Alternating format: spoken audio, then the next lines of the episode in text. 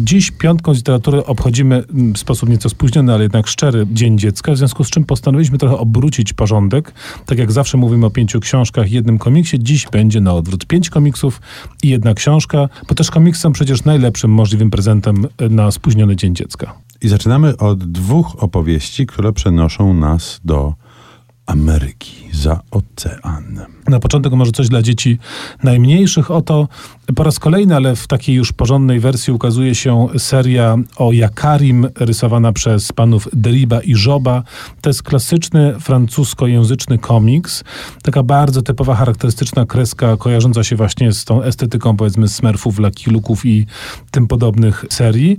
Jakari Wielki Orzeł otwiera mm, ten tom. Jakari i Biały Bizon to jest druga już też dostępna część. To jest komiks dla najmłodszych, absolutnie najmłodszych dzieci. W tym sensie, że tam się y, wiele dzieje, ale bardzo dużo z rysunków, bardzo to jest plastyczne, kolorowe, mało dialogów, a bohaterem jest y, chłopiec, ten tytułowy Jakari, mały Indianin, który mieszka sobie z rodziną w tipi, w, gdzieś na amerykańskiej prerii, przeżywa różnego rodzaju przygody. W tej pierwszej części y, pojawia się kluczowa postać Wielkiego Orła, to jest takie totemiczne zwierzę, które sprawuje opiekę nad Jakarim i pod jego przewodnictwem Jakari będzie wkraczał, może nie w świat dorosłych, ale w świat no, poważnych przygód i ważnych decyzji. Pozostajemy w Ameryce i pozostajemy za sprawą Francuzów w dalszym ciągu. Fabien Grolo i Jeremy Royer stworzyli książkę pod tytułem Audubon na skrzydłach świata.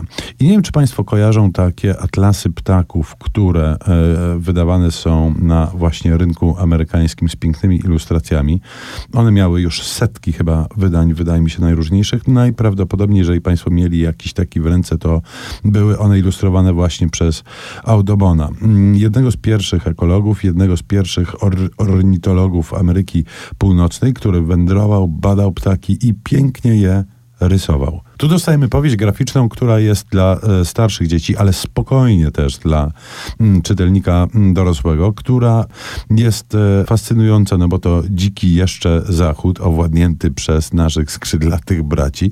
Natomiast e, niesamowite jest to, że Audubon był dość złożoną i skomplikowaną postacią. My znamy jego mm, zapiski. Zapiski są troszeczkę przekłamane, o czym już dziś wiemy. Nie wiadomo, czy celowo, czy przez przypadek.